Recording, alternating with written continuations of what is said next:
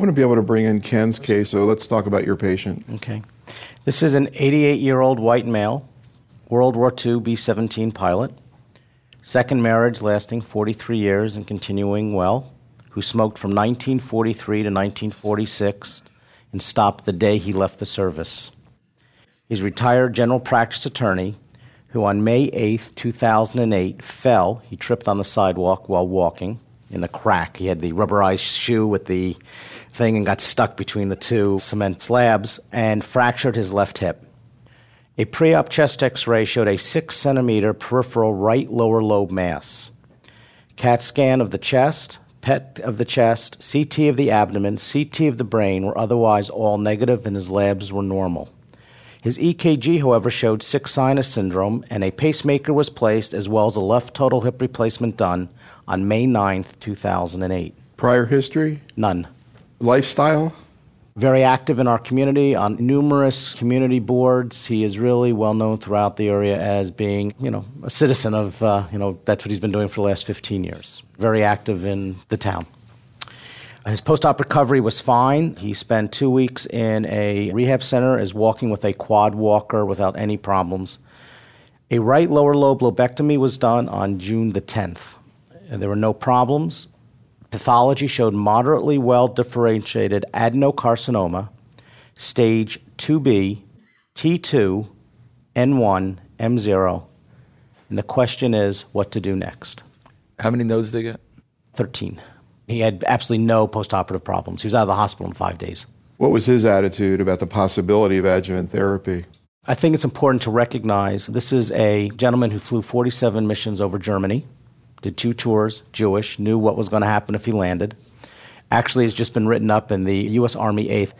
He said, I will do whatever is needed. He and his wife travel around the world. You don't see him during the wintertime for the most part. He wants to live. His family is fully supportive. He has two families from his first and second wife, and whatever he want to do. Now, interestingly enough, he went to the VA, being 88 years old, to get an understanding because medications and anything else, an exam. And the discussion, I said, when you go there, ask him about something like Tarceva or something else as an oral agent. And they said that he should receive no therapy and they would pay for no treatment. So we know that he will not get any VA assistance because the VA is very active in our area with giving a lot of oral of the medications. When we know we have a veteran, we will send them to the East Orange VA or Lyons VA. Now, would you consider him an oligo smoker? Absolutely. He's, he's had, what, four years of smoking? Three. 1943 to 1946. Vince Miller and those people have tried to look at that as an almost as a non-smoking group. You know, Ruggieri, I still don't understand. And again, these docs must be thinking the same thing. You know, every time we see a breast cancer patient, we're looking at HER2, ER. You know, now colon cancer, we're looking at KRAS. Why doesn't everybody who get a resection at least get a mutation status? And I think that's an excellent point. And someone like this absolutely should, because it may have a huge impact on what you end up doing with him. So let's talk about this a little bit. What's his prognosis? You know, so if we do nothing, what are the chances that he will be alive without disease five years from the time of resection with stage 2B disease? Probably 40%. 40%. That's what I gave him. That's the odds I gave him 40%. 40%. What's So- the odds of an 88 year old being alive in five years without But then, cancer? then the second aspect is what's his life expectancy? You know, so, and I know there are tables that can help us with that, but my understanding is that somebody who gets to be 88 and has no other major medical problems has a life expectancy that I think is about seven years. is seven years. Five to seven, it seven years in men and 11 years in women. Yes. So there's a good chance that this man may end up dying of lung cancer, you know, in the following five years. Which so is is a problem. We're certainly, even if he dies of something else, living with recurrent disease. Well, Yeah. that's when we brought this up, and also he nothing is going to say that this individual is not smart. He has seen friends, and he knows about. What I always say about people who are dying of lung cancer is that they're treading water in an ever-growing pool, and it's very difficult to keep your head above water and do anything else except to breathe. And if he can prevent that as much as possible, he's willing to do. And so the question is a perfect. Here is my tumor board. Yeah. What should I do? Because so I'm seeing you him can next week. certainly, based on this, based on his prognosis on the one hand and his life expectancy on the other hand, you can certainly make a case for active treatment in someone like him. Problem is, we don't have any data for adjuvant chemotherapy in patients over the age of 80, certainly not those approaching 90. as this man is. In fact, the only data we have, which we alluded to yesterday, was a retrospective analysis of the Canadian trial that was published in the JCO that looked at people over the age of 65. So, really, not even true elderly, certainly not for Florida standards. And they showed the same efficacy and relatively good tolerance. But when you get to 75 plus, those patients did not seem to do as well, but they had very few patients you know, over the age of 75. So 88 year old treated with adjuvant chemotherapy is going to be an anecdote, and that's as far as we can go. So bottom line, would you treat Bottom, him? I would not treat this man with adjuvant chemotherapy, not even a carboplatin based regimen. But I would, given the fact that his smoking history is what it is, I would certainly check his EGFR mutation status. And if that's negative, I would leave him alone. You think he'd be okay with that? Yes.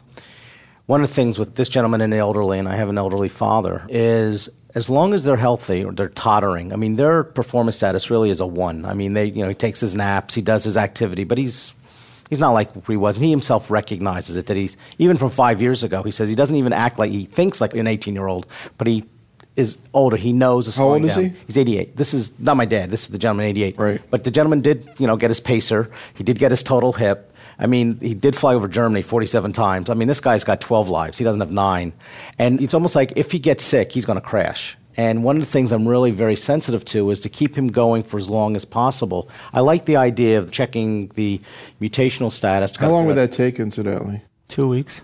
You know, just got to get it. Figure Are out you the getting cost. that in your practice? I am not. I am not. Do you see what I'm saying about why? I mean, this is a very predictive thing. You look at other tumors, I, it's kind of. Who- uh, Well, I think do you the- see what I'm saying? the- no, I, I really see it very well. I mean, we are doing it in so many other tumors, except, I mean, we do it even ovarian now. We check estrogen receptor, we check for the future. And we don't do that in lung. I well, I don't think know. the other point is I was going to bring up is it's not a cost benefit. I want to say survival benefit. You know, in breast cancer, we always get this feeling there's always going to be something else. They're going to do better if we get them through the toxicity. You're looking at a significant clinical. Yeah, but I mean, you look thing. at the response rates with the TKIs, erlotinib and Iressa, and the mutation positive patient, and they're at least as high as trastuzumab in HER2 positive breast Uh, cancer. Oh, yeah. Much higher. Higher, yeah, I know. So you know, the issue is Real that, disconnect. um, Yeah. I thought it was very interesting, and I spoke with the oncologist at the VA, and they were very you know adamant. So we just got to go back and talk to them about it, which I will do when I come back. And What about just giving them erlotinib and don't get the test? Yeah, I'd be reluctant to do that because then we don't have any evidence that this will be helpful. And erlotinib is not always easy, especially at 150 mg daily. You know, there are some people who really suffer, especially elderly people. I'm sure you all have had this in your practices. So I, I mean, if we I mean, have true? A you think we're- documented predictor, yes. You think erlotinib specifically, I'm not talking about chemo, but erlotinib is more poorly tolerated in older patients? Could be.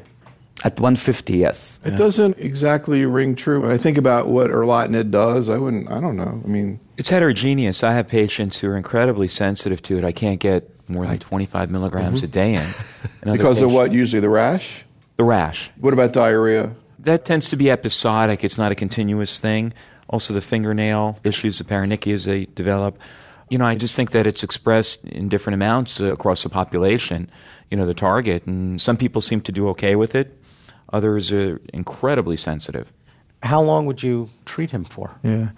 So we- we don't know the answer to that, but I would follow. There's an adjuvant trial, a phase three study. That might be another option for him if he's willing to accept a placebo option. But that's the Radiant study, and that's erlotinib or placebo in patients who are either not candidates for chemo or refuse chemo, or even after receiving four cycles of chemo. So in that study, the erlotinib goes for two years. And is there an age limit in that study? Not that I know of. Now, you have to be EGFR positive by either IHC or FISH, not mutation. One more thing about markers in terms of, you know, again, you have this surgical specimen at least. I mm-hmm. mean, another issue would be, you know, the biopsy and metastatic disease, but here you have a big fat surgical specimen. What else would you like to see? You know, if it were you, what would you like to see? Would you like to see FISH done on this tumor? I think that might be helpful, yes, as far as a predictor, not as a prognostic factor. I think KRAS would be important because if he does have a KRAS mutation, it's unlikely that he would benefit from erlotinib, even with a wild type EGFR tumor. KRAS remains as a very powerful negative predictor for EGFR TKIs. We had a discussion about cetuximab and KRAS, and we don't know how that will apply to non small cell lung cancer. And then another one that might be of help, even though it may not change your recommendation, is ERCC1, which is also relatively easy just because it's a prognostic factor. And can you talk more about what we know about that? So, ERCC1 happens to be both a prognostic and a predictor factor people who have tumors with um, high expression of RCC1 actually happen to have a better prognosis. And yet, those are the patients who tend not to benefit from platinum based chemo. So, this was a question that was addressed yesterday. You know, would you perhaps not offer or not recommend someone chemotherapy if their tumor expressed the ERCC1? And I don't think we know the answer to that because still the overall prognosis is poor but they tend to do better than low expressors. Ken? Yeah, the question just struck me with two points. With the SWOG trial, Dr. Hanna's work at HOG's, you know, consolidation taxotere, I thought was essentially a death knell, and yet they're continuing it, you had mentioned. The second question is follow up. Dr. Levy, with PET scanning, if you have disease, and I don't know the answer, but I use CAT scanning because if I'm essentially just looking at size of lesions for follow up and not so much of metabolic activity since I know it's disease, and there's a lot of interest in our hospital administration not to use a lot of PET scanning, really with reimbursement issues more than anything. And PET CTs, we can go off the beaten path on that one. So I'd like to know what your feelings are of how you follow disease in the chest. So the first question, you know, is, is consolidation dead in stage three disease? And I think it's as far as using a cisplatin and etoposide you know, radiation regimen followed by docetaxel, I think you can't justify that outside of a clinical research trial. The SWOG study that looks at bevacizumab just happened to be designed, you know, before the HOG study was actually presented. And they felt that they didn't have to change that structure despite the HOG trial. That's obviously open to judgment the problem is not everybody, and maybe you can tell me what you do, not everybody is comfortable with the notion that two cycles of systemic chemotherapy in stage three disease are enough because it's sort of counterintuitive, you know, based on everything else we know about this disease. You know, if you look at adjuvant, we're sort of settled on four cycles.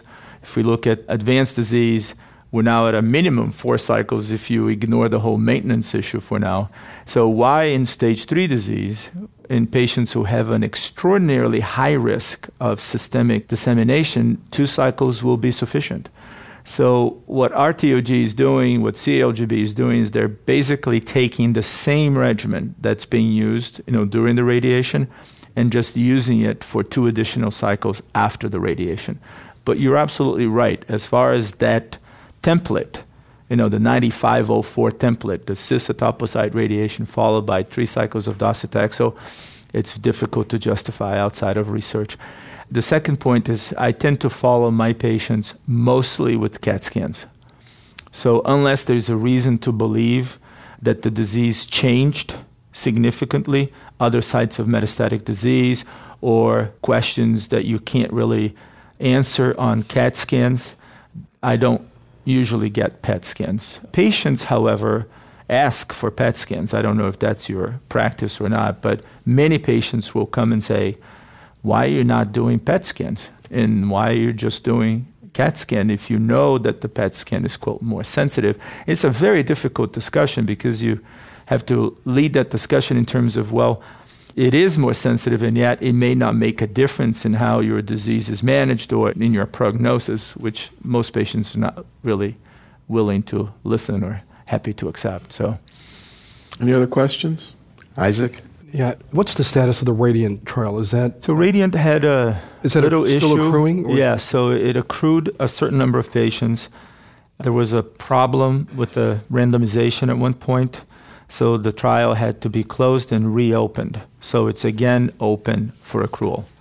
We don't have that trial here because we are supporting the other phase three adjuvant trial, which is the ECOG trial 1505. and that's chemotherapy with or without bevacizumab. And that's a high priority study for the NCI, and we actually have four or five patients on that study already. Can you talk more about the eligibility and design of the study? These docs are very used to adjuvant BEV trials. A lot of you participated in the NSABP CO8 study that should be reporting efficacy pretty soon. There's adjuvant breast studies looking at BEV. What about the lung study? So 1505, the PI for that study is Heather Wakelee out of Stanford, looks at three regimens and you choose one of those three cisplatin-based regimens. It's cis docetaxel, cis gemcitabine, or cis vinorelbine, with or without bevacizumab, in patients with 1B disease, but only those who have tumors of 4 centimeters or larger, and 2A to 3A. So 1B with large tumors, 2A, 2B, and 3A patients. And that's a study that will answer an important question. We hope to complete this in a timely fashion.